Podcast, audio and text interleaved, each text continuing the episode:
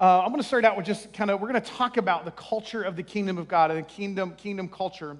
Uh, but before I do and kind of get into this, I, I want us to think a little bit about culture.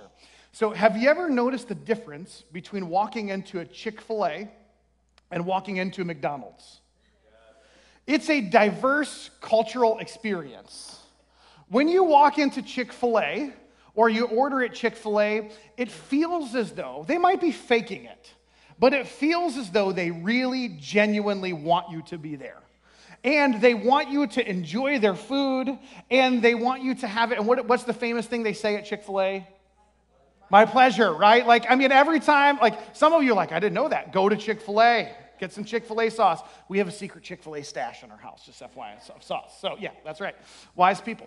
Uh, so, that is how you're treated at Chick fil A. Like, you go in, it's got this, like, sense of, like, southern hospitality and charm. They really want you to be there. You're treated like a guest.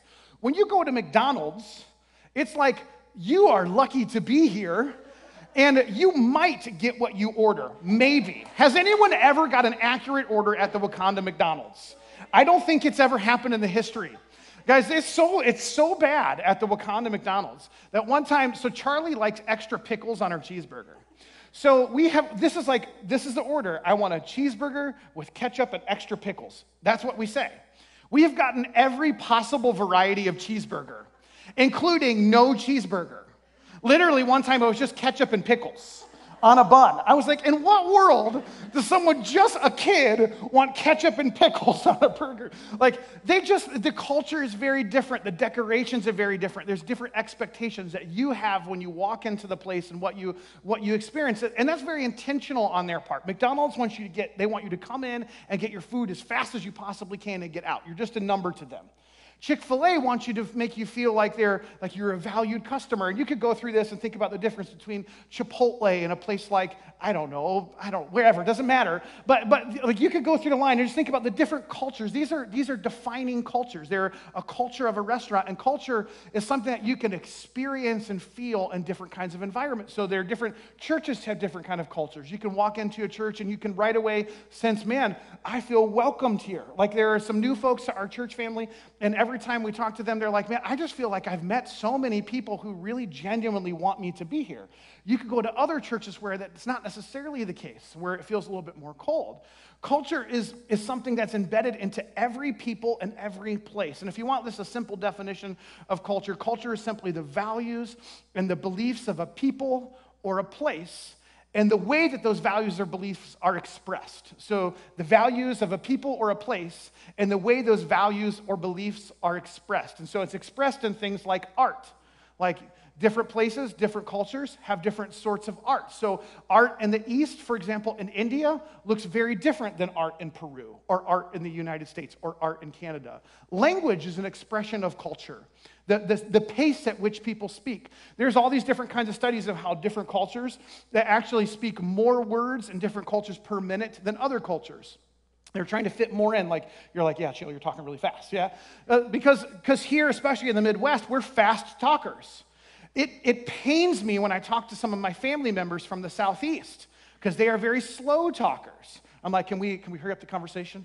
You know, this is my own family, so I can talk about them that way. It's okay. But we have different kinds of cultures. It's expressed in, in, in, the different kinds of foods and the different kinds of practices that we have. And basically, all these things are expression of sometimes the unspoken values or the unspoken uh, kind of beliefs that we have, the norms that we have. Businesses have culture, churches have culture, neighborhoods even have culture. There's a very different kind of culture in a neighborhood down the street that has a gated kind of community versus a neighborhood that maybe doesn't have those kinds of amenities, right? There's different kinds of cultures that express that. So you don't know oftentimes what the culture is that you're a part of until it comes into conflict or into contrast with something else. Like so, so you may not recognize what your culture is and how you're informed by culture until it actually comes into conflict or contrast with someone else from a different culture, and you come into a contrast with their values. Let me explain. Have you ever been to the Jewel? I like to call it the Jewel. We were just talking about this the other night. The Jewel in Wauconda. And there's someone who, either by, the, by their language or by the color of their skin, you clearly recognize they have a different cultural background than you do. And, and it feels like the, like they're not respecting, this is before like physical distancing and social distancing was a thing. They're not re, like respecting your personal space. Like they're right up on you as you're in the checkout. You're like, I just need a little bit of room here. This is like pre COVID, right? Like, this is because in other places in the world outside of the US, like, like those physical barriers and boundaries are very different. There, sometimes it's because you have more densely populated areas, and so you can't afford to have that kind of like personal space. But here, uh, especially here in the Midwest with, with kind of wide open spaces, we kind of have a sense of our own personal space, and we recognize that sometimes when someone's like right up on us, right? Like, and, that, that you might not recognize that, but that's a, that's a cultural value that you have. It's not good or bad, it just is. If you were to go to another place in the, in the world, maybe they would have a different kind of cultural value, and that personal space might be different. So, things like, for example, physical touch.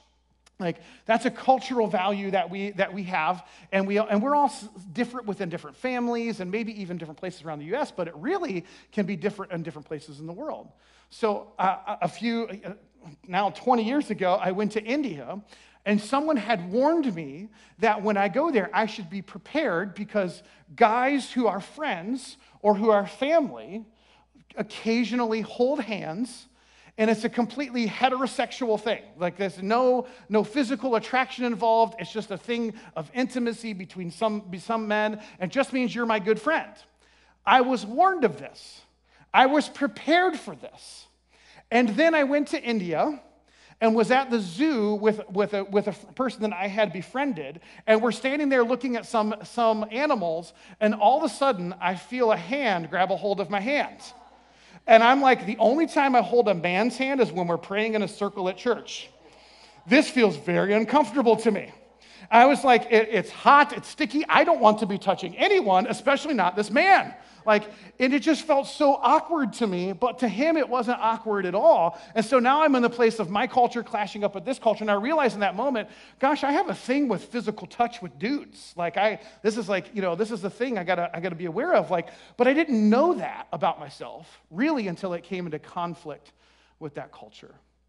As we think about the kingdom of God, and as we think of ourselves as followers of Jesus, we should be aware of what the culture is like in the kingdom of God and how that's different, or in some cases, maybe similar than the culture that we're a part of.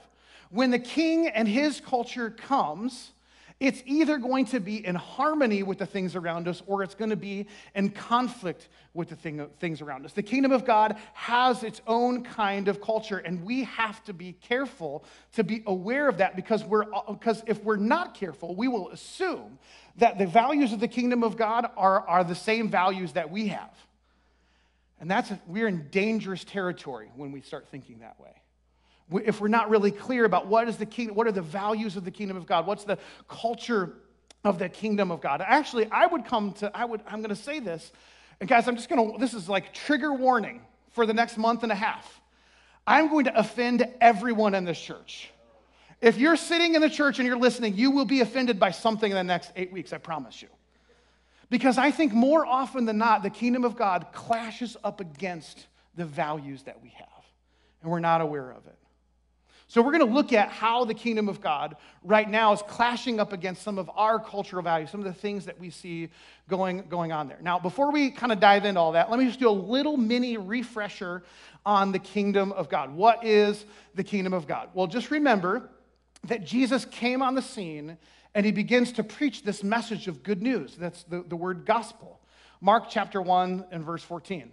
After John was put in prison, Jesus went into Galilee and proclaimed the good news of God. Here's what he says The time has come, he said. The kingdom of God has come near. Repent and believe the good news.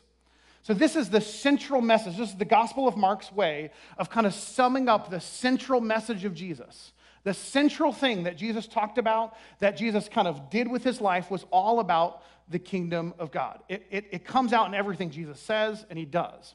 And remember, again, most of you know this, but just as a way of refreshing, just in case, that this idea is like buried in the back of the New Testament and then unfold, uh, I'm sorry, Old Testament, and unfolds as the promises of God are revealed. So in the beginning, remember, God creates the heavens and the earth, and the Bible's clear proclamation is God is king over it all. He is the uncontested king over everything. However, it becomes really clear through the witness of Scripture that God uniquely rules and reigns in heaven. That there's something about the way that God rules in heaven that's different than just the way we experience his rule and reign on earth. In heaven, his will is done. There's not a hint of disorder, evil, chaos, or sin. And our world is not like that, right? Like we certainly have plenty of disorder, chaos, sin, etc.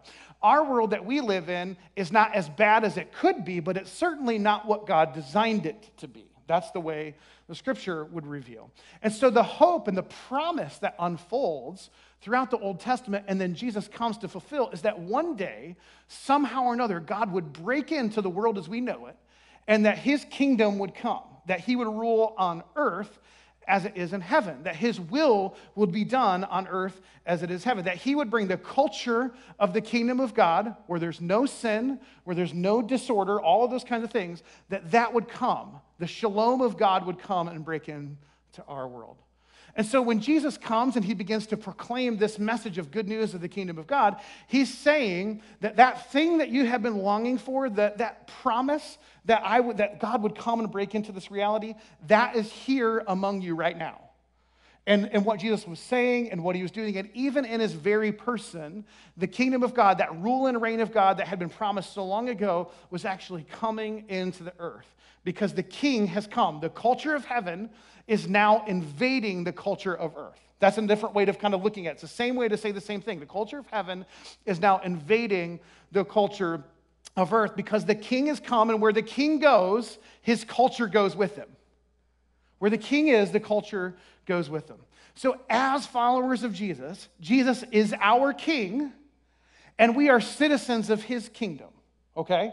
So he's king, and we are citizens of his kingdom. So here's the deal we have to acclimate to his culture. And we have to be aware of how our king operates. What's the culture of his kingdom, and how does that clash with the culture that we're in? So let's like, we're going to take a look at just kind of this is an intro to the series at one story where the kingdom culture invades a small town and see what we can learn from that. That's where, that's where we're going to go. So that's background. This is, this is the meat. You ready? Yes, I like it. Cool. All right, Luke chapter 8, verse 26 through 29. Here's what it says. This is Jesus and his disciples, and they've, Jesus has just calmed the winds and the waves, and now he's going over to the other side of the lake. Here's what it says They sailed into the region of Gerasenes, which is across the lake from Galilee. When Jesus stepped ashore, he was met by a demon possessed man from the town. For a long time, this man had not worn clothes or lived in a house, but had lived in the tombs. And when he saw Jesus, he cried out and fell at his feet, shouting at the top of his voice, What do you want with me, Jesus, Son of the Most High? I beg you, don't torture me. For Jesus had commanded the impure spirit to come out of the man. Many times it had seized him, and though he was chained hand and foot and kept under guard, he had broken the chains and had been driven by the demon into solitary places. Let's pause right there. Here's the first thing I want us to see that the kingdom culture confronts evil. Kingdom culture confronts evil. I love how in this story, it is such an immediate thing that the moment that Jesus gets off the boat, he's immediately confronted with this kind of demon possessed person. It, it's like it's automatic that when the king shows up, evil kind of reveals itself for what it is. It was like the evil, he's not necessarily dealing with the, with the man himself that, that is oppressed by this demonic activity. He's actually dealing with the, demon, the demons themselves that are oppressing this person. And we get the picture here is that when light, when the light switch kind of get turns on, it immediately reveals how dark things were. It's an immediate confrontation of darkness. There's no like soft warm up. There's no like Jesus coming and like being super nice and like the picture of Jesus that we typically like like and makes us feel real good. It's an immediate confrontation with evil. The, the, the moment that the king shows up, he brings the culture of heaven with him. And where that culture shows up, it's an immediate conflict with evil and darkness. Darkness and evil is not allowed to go on un, un kind of untethered in the presence of the king. When the king shows up, it actually confronts evil. I think that that's really important for us to, to wrap our minds around and understand because I think uh, so often we, we forget that, our, that this is a holy king. This is an all powerful king. This is a king that has all authority in heaven and earth. And when he steps in, it draws out the evil that's there and it immediately confronts it. When the king shows up and he brings the culture of heaven, it actually cannot, like, evil can't just persist uh, the way it was before. Have you ever been? Uh, and I, I, have, maybe I should say this way. I don't, don't want to ask you because I don't want you to raise your hand and reveal this. Uh, but when I was in college, I moved into an apartment, and we, we, as we were getting ready to move into the apartment, we discovered this apartment was roach infested. It's really gross. And you would turn the lights on, and the roaches would scatter. Have you ever seen this? And it's because they don't like the light. And so the moment you walk in and turn the lights on, the cockroaches scatter. It's like it reveals kind of what was going on. The mo- they were there all along, but the moment that you turn the lights on, they, they kind, of, kind of scatter. Now, evil is all, not always like so obvious like it is in this story. Like it's not always this overt demonic oppression or possession like this person was experienced. But the kingdom of God, if the king is left to have his way, it will always reveal evil for what it really is and it will always seek a way to overcome it. Guys, you can't have a genuine move of God in your life or in our church or in our community and there not be a confrontation with evil. It's just not possible. Because when the king rules and reigns, he overcomes evil. And it seems like to me like a lot of us like even myself, I can be really comfortable with things I know are the influence of, of, enemy, of the enemy in my life.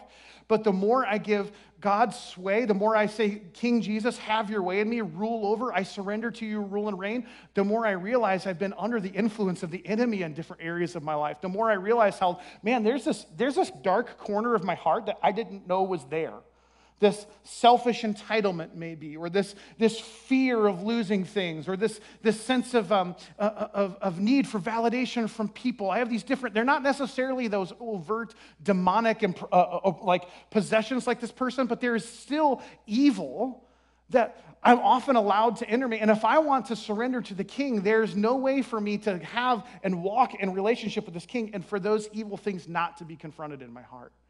It's not possible. We can't have the kingdom of God without the king. And if the king is going to come, he's going to confront evil in all its forms, whether it's the overt, ooh, spiritual, spooky stuff, or it's the stuff that's hidden that we don't want to talk about, that we don't know about.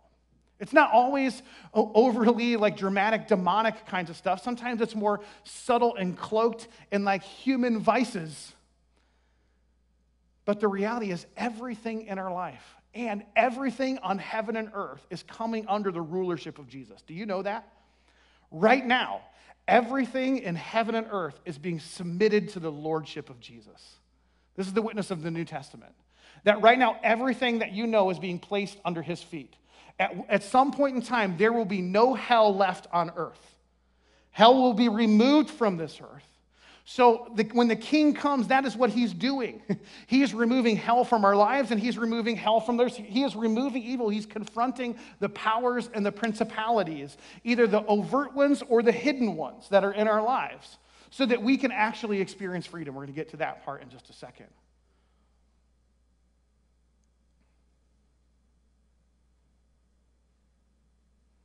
Let me just, this is an aside. I know that this, like, this little passage here is primarily about kind of the demonic activity and this Jesus confronting this authority and this power. But I want you to lean in and just notice that it says right at the end of those verses that I said that the, the demon let this person and led him to solitary places. I want you to know that is one of the key tactics of, of the enemy to lead you to a place of isolation through shame, through condemnation, through inconvenience, through fear. It is the plan of the enemy to lead you into isolated places. Sometimes that isolation can look like being in a room like with people and feeling alone. A lot of times that isolation looks like keeping you away from the people who really love you and especially the family of God. And I think that one of the things that's happened over this last year, last almost two years, is that demonic principality and power has had its run. There are a lot of really lonely people. A lot of really lonely people. And we have to make sure that we're not allowing that to rule our lives. It is so easy to become isolated and not even know it. It is so easy to find ourselves cut off from the people of God and relationships that actually bring life through the people of God. Guys, and we just can't stand for that. It's demonic activity. Now, now I want you to hear me. Here's, and I'm going to press into this in a few weeks. I'm not talking about those who feel like they, they really need to be cautious because they've got health concerns and that kind of stuff. Look, if, I don't want you to feel an ounce of guilt or shame about that because I know that some people really have had to make some really hard choices. But here's the thing I'm telling you, even if you have done that, the enemy wants to prey on that. He does. I'm just telling you, he does to make you feel like no one understands you and no one understands the struggle and the choices that you've made. It's not true. It's not true. People do understand the choices that you made, and they may not be in your shoes and have total empathy for your situation, but they get what it's like to be lonely. It's a lie of the enemy to make you believe that no one else understands me. No one else has experienced what I've experienced. It's demonic activity, and it leads you to a deeper place of isolation. Do you hear what I'm saying? So I don't, I don't want you to feel guilt or shame if you've had to be cautious and stay away for whatever, whatever reason. But here's what I say it's time to come out of your isolation. If you have to meet online with a person every single week who's going to spur you on to love and good deeds, do whatever you have to do it. Do not allow the enemy to have his sway in your life. And, and there are people who are doing all kinds of social things and spending all kinds of people who are still in isolation. So it doesn't have anything to do with necessarily whether you show up here on Sunday, although this is a really big part of it. This is the enemy having his way, making us feel like no one gets me, no one understands me, I'm all alone. That's the voice of your enemy, not the voice of the king. The voice of your, the voice of your king is calling you into community, is calling you into vulnerability, is calling you into relationship, is calling you into godly relationships. Told you. Because here's the deal the kingdom culture brings freedom. It doesn't just confront evil. The kingdom, the culture of the kingdom, desires to bring freedom to you. The culture of the king, the king's heart and his desire is to bring freedom. The confrontation with evil is part of what the king does, but it's not like Jesus the king just wants to conquer evil for the sake of conquering evil. Yeah, he wants victory over evil, but he wants us, he wants us to experience the freedom of the kingdom. He's moved with compassion by those who are bound in evil. He's moved with compassion for those who are feeling isolated or who are demon oppressed or whatever it might be. He's moved with compassion. So when the kingdom culture comes, it brings freedom. Let's read on in the story. Verse 30. Jesus asks him, he's talking to the demon now, What is your name? Legion, he replied, because many demons had gone into him. And they begged Jesus repeatedly not to order him to go into the abyss. A large herd of pigs was, feed, was feeding there on the hillside. De- the demons begged Jesus to let them go into the pigs, and he gave them permission. And when the demons came out of the man, they went into the pigs, and the herd rushed down to the steep bank uh, into the lake and was drowned. And when those tending the pigs saw what had happened, they ran off and reported this to the town and the countryside. And the people went out to see what had happened. I love this is so awesome. And when they came to Jesus, they found the man from, uh, from whom the demons had gone out sitting at Jesus' feet, dressed and in his right mind. Do you see? It's a person inflicted with the pain and humility. Uh, uh, like, not, not the good kind of humility. I'm talking about humiliation. Stripped of his clothes, cut off from his people, an embarrassment to his family, hurt himself. He's physically in pain. And all of a sudden, all of that is overcome when a king gives permission for the demons to go. One word, and he brings freedom into this broken situation. And this is what the culture of the kingdom of God does it brings freedom and healing and hope and restoration. Jesus confronts evil in order to bring good. He doesn't just confront evil. I want you to hear this. He doesn't just confront evil. Anyone can hold up a sign that says God hates people.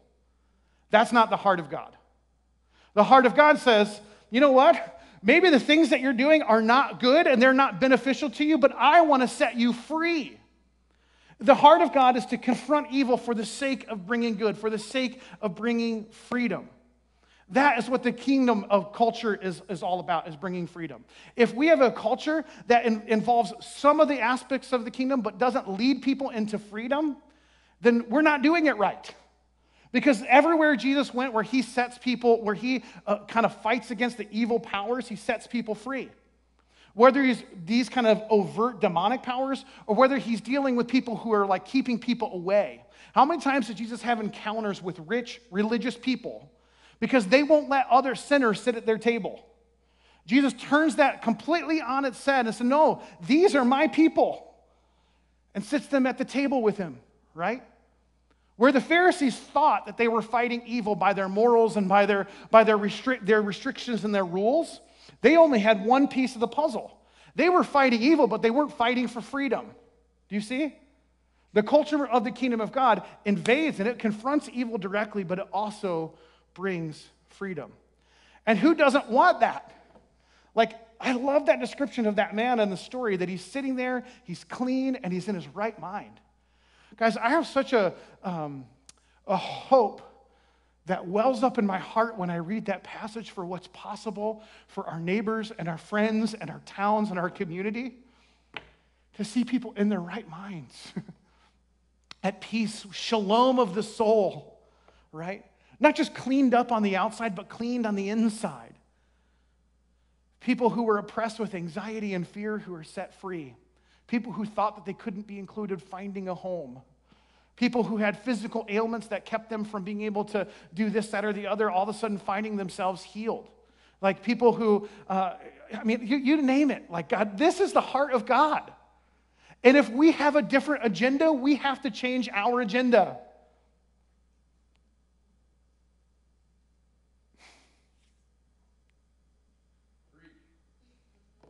Trying, Lawrence. So, who doesn't want that? Well, it turns out some people don't. So, the next verses, actually, the end of verse 35, here's what it says. After this person was healed and he's sitting at the feet of Jesus, says, They were afraid. And verse 36, those who had seen it told the people how the demon possessed man had been cured. Hey, that's great.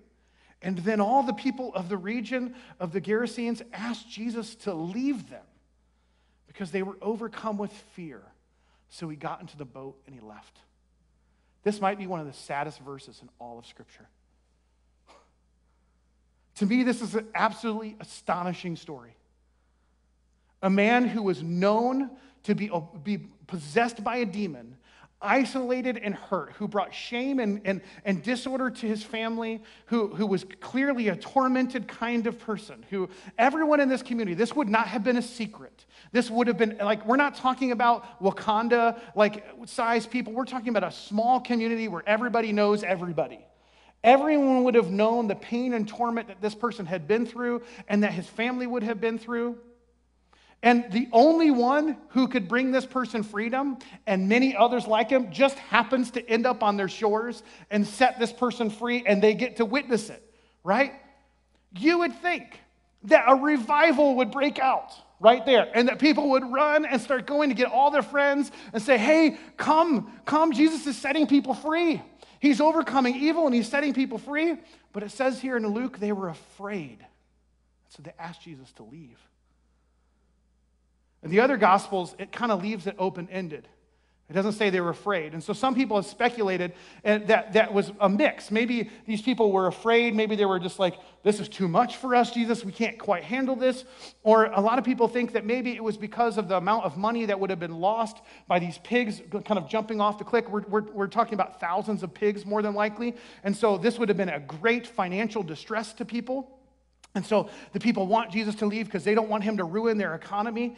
Either way, Let's call it like it is. The king showed up and brought healing, and it was rejected by the very people who could have benefited from it. Whatever it was they valued, it was different than what Jesus valued. Whatever it was. Whether it was fear, oh, this is too much. Guess what? Jesus wasn't concerned about that.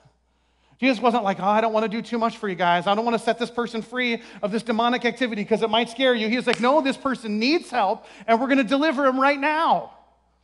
Right? I don't care about everyone's fears here. If it was financially motivated, guess what? Jesus cares more about the human than he did about the pigs. Right?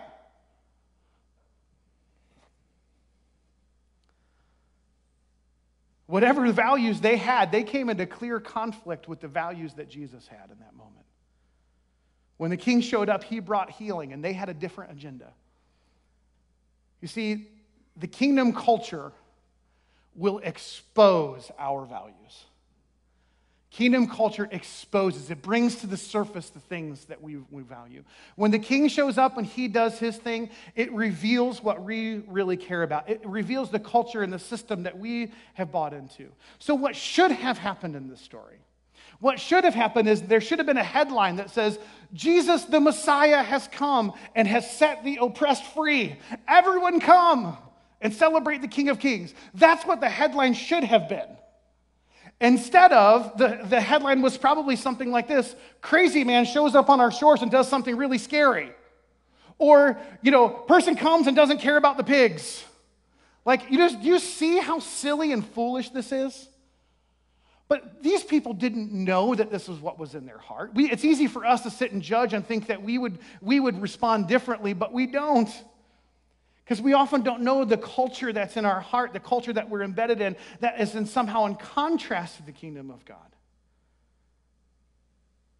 See, the kingdom showed up, and it showed up, and, and it revealed either, man, they really had no value for this person.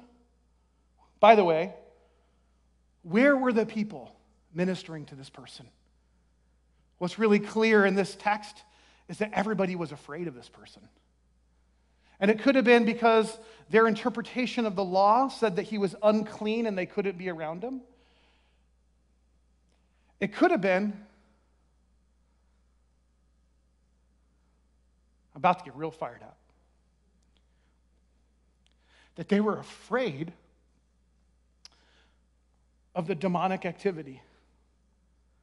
They were afraid of the spiritual realm that they thought they knew so much about. And so, out of their fear, they let this person remain oppressed. They let this person be harmed and hurt. Maybe they went out and prayed a lots of times and nothing ever happened. Actually, it says that, that in, in other texts that they were beaten up or whatever, but man, how heartbreaking it would be that we would give up on people who are harassed by an enemy. How heartbreaking is that? That we would that we would ever let the kingdom of darkness ever overcome the light. There should have been people hosting a prayer rally around this person 24/7 until he had deliverance. Where are the people? They didn't value what Jesus valued. Jesus walks in and in one instant sets this person free. Maybe they cared more about the safety and security and the economics of the situation. Whatever it was, they cared more about that than the freedom that Jesus could bring because they asked Jesus to leave when he does his thing. Can, can you imagine that? I, I, I just, I can't fathom it. I can't fathom saying, Jesus, no thanks. We know you can do, but, but no thanks. Do you know that the truth of the Gospels is reveals over and over again? This is what people do to Jesus all the time.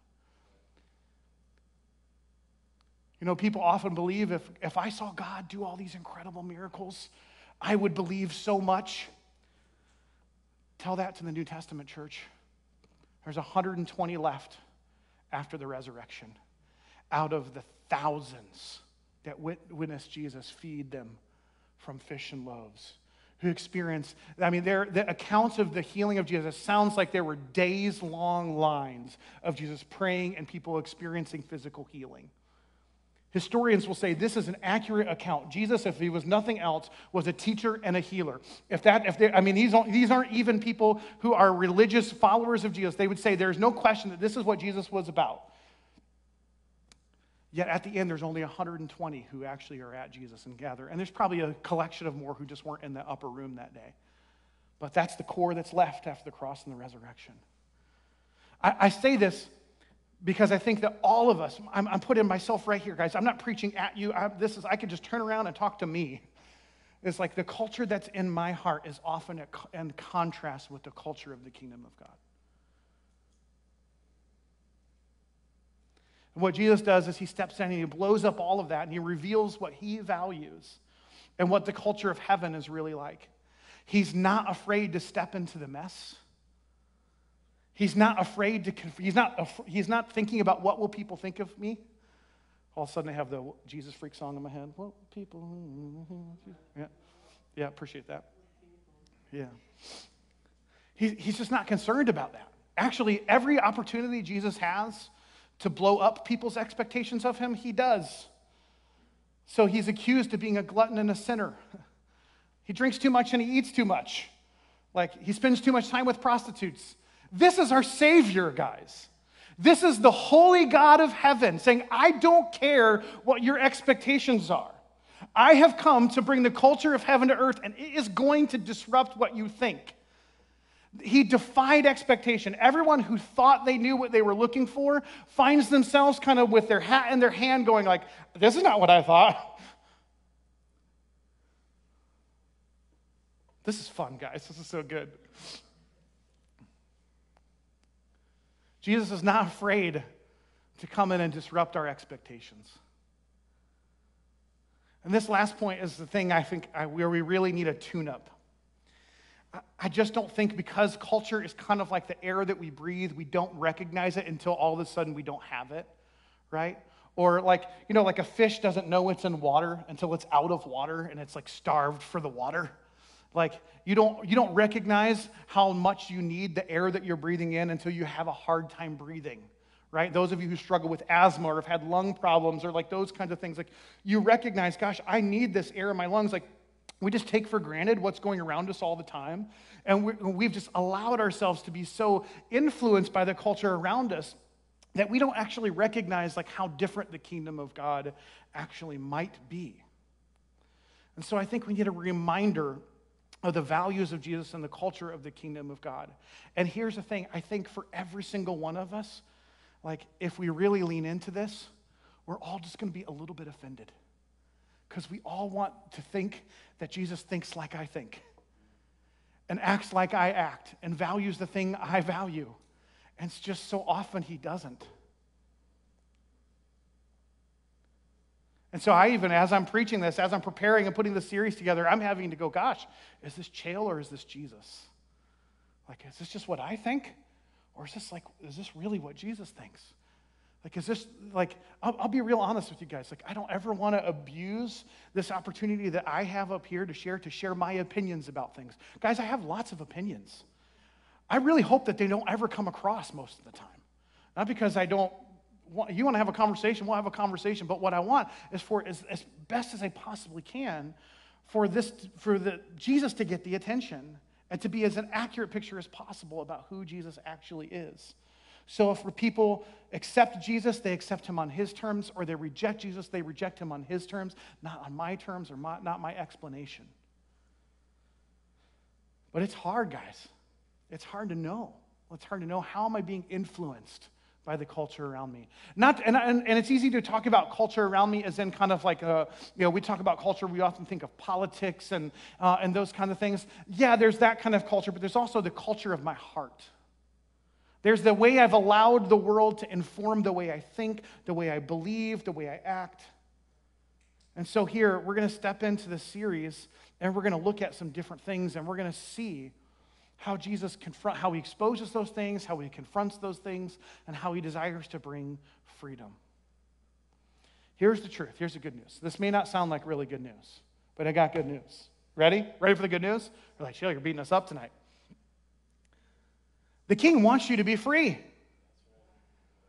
And as long as we play into the system that our enemy has, uh, like, wants us to adopt, and the culture, the values that he has instilled in our hearts and, and around us, we're not free.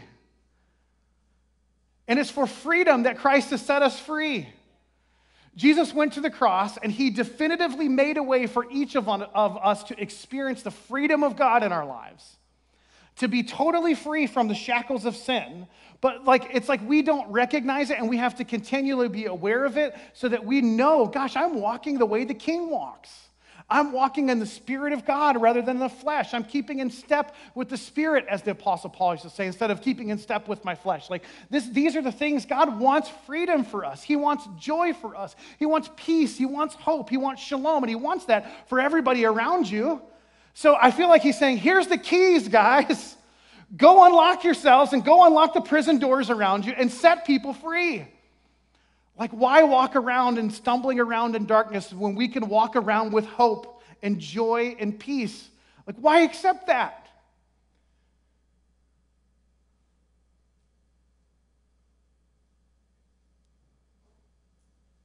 Everyone around us needs to experience this freedom.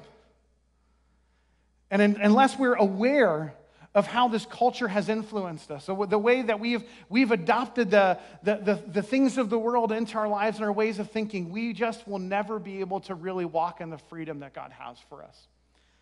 And here's the thing sometimes when we come into the kingdom of God, sometimes when we're walking with Jesus the King, it, it's a journey of surrender. It doesn't necessarily feel at first like a journey of freedom. We have to let go of the things that we'd like to believe, the things that we'd like to hold on to, the things that make us feel comfortable, the things that, that, that make me feel good about the decisions I've made and the way I've structured my life and those kind of things. Like sometimes we have to let those things go, and it doesn't always feel good. That's why there's a little bit of a somber feeling in the room because we all know that there are things in our heart that we're going to have to be confronted, and that doesn't feel like freedom, but I'm telling you, it's the pathway to freedom to let Jesus rule and reign in your hearts. It's the pathway to freedom. So, we're going to tackle some, some hot topics. We're going to look at how fear is like just reigning and ruling over so much of us right now. We're going to look at how a spirit of rebellion is ruling and reigning of, over us right now. We're going to look at how the desire for comfort and security is ruling and reigning over us right now. We're going to look at how the spirit of wanting more instead of the spirit of generosity is ruling and reigning over us. We're going we're to look at a lot of different things here over the next few months. And my hope is that what God will actually do is set some people free. That, that, that, that each week there will be a moment in time where somebody feels like that person sitting at the feet of Jesus who feels like cleaned up and in their right mind. Like, man, I did not know that I was entrapped in this, but now that I know, I feel like I'm set free. Do you believe that Jesus can do that? Or do we want to send him out of the room? Right? Let us never be that kind of church. Like, I want Jesus to have his way. It's so much better with him. I want our level of joy and peace and love and all those things to grow and, and, and, increase in our, in our hearts. And I want that for you as individuals. I want that for me. I want that for my family and your family and our church family. And I want that to spread like wildfire in our community. So, Jesus, would you, would you just reveal that you are king? Would you help us to recenter our hearts on you as king? And would you let every idol in our life bow down?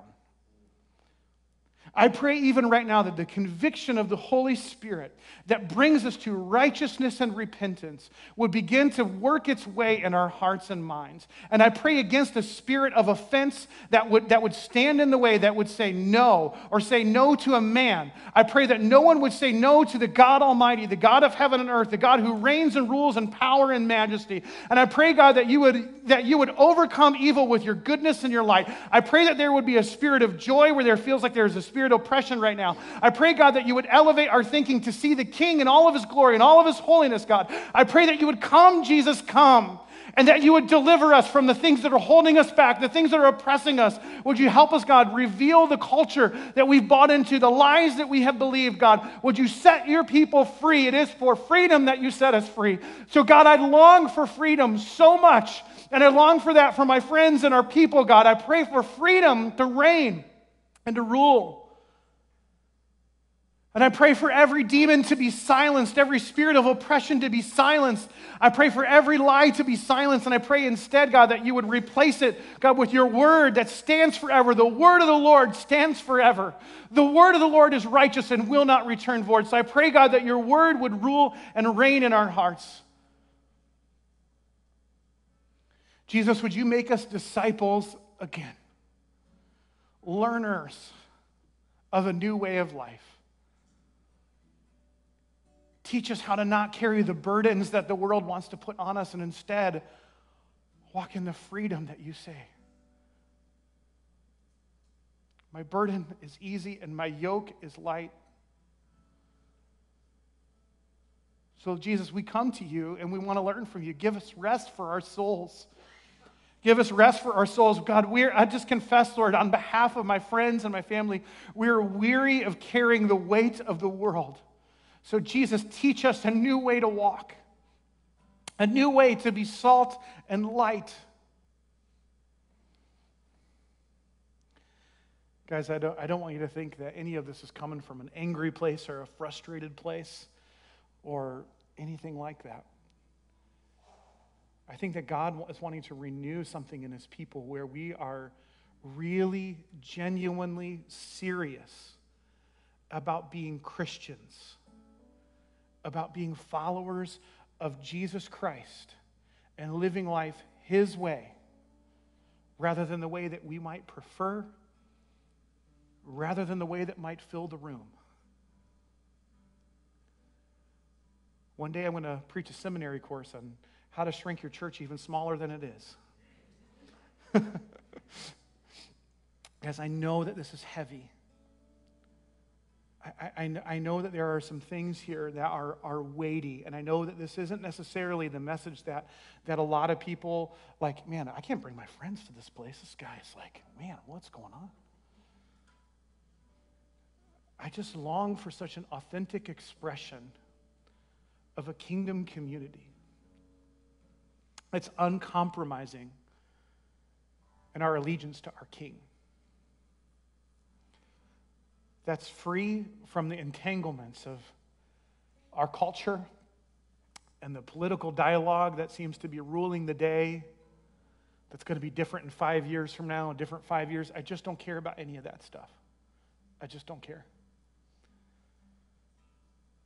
And I think that what God is trying to do is draw together a group of people who have that same kind of commitment who are willing to lay their lives down and their preferences down and their, their, conveni- like their convenience and their comfort for the sake of experiencing genuine and true freedom and extending that to other people. I really, really genuinely believe that that's what's in God's heart. And I'm just going to tell you, I'm just not going to give up on that, on that dream. I know that's the dream that's in my heart, and that's the dream that's in the leaders of this church. And if that is your dream, I want you to be all in with me and all in with us. And I promise that we probably won't get it right all the time. We won't hit all the right notes. Um, but we're going to do our best and we're going to surrender and submit to God when we don't. Right? So I would just love for you to be a part of this journey with us. I love for you to reach out to some people who you know should be here and aren't here, or you know should be watching online and aren't watching online. Like, let's build what God is doing here together, right? Let's be inviters and includers. You can give them, a, it comes with a warning label. Preacher might cry and yell, you know, but also you're going to be loved. so I love you guys so much and so thankful for you. And so thank you for, for being here. Thank you for leaning in. Let's see what Jesus is going to do in disrupting our lives with his culture over the next few weeks and months, okay? Amen. Have a good week, guys.